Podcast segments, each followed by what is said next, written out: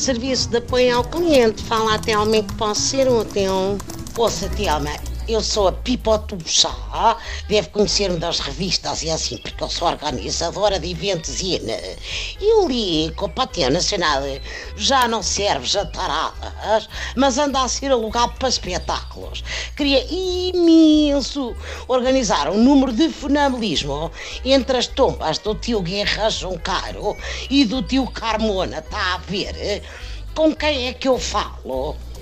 Funambulismo é aquele equilibrismo em cima de um cordel, correto? Eu vou verificar, não desliga. Com efeito, pode alugar o panteão, desde que não frite bifanas, em cima da tumba do Almeida Garrete. Vou passar ao colega das marcações. Pipotuxa, não desliga.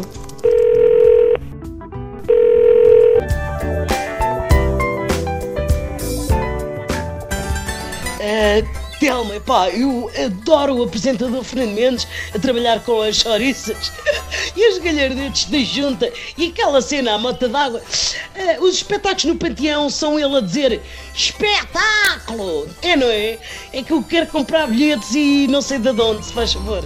O sistema informa que não estão previstos shows de Fernando Mendes no local. O próximo show é de um senhor que alugou o Panteão para a vizinha do quinto esquerdo, alegando que a senhora, essa sim, é um espetáculo. Vou passar ao colega da bilheteira, não desliga.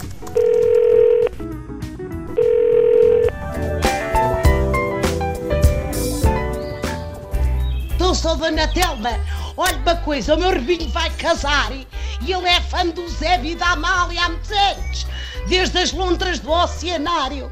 Que datas é que o Panteão Nacional tem disponíveis para agosto?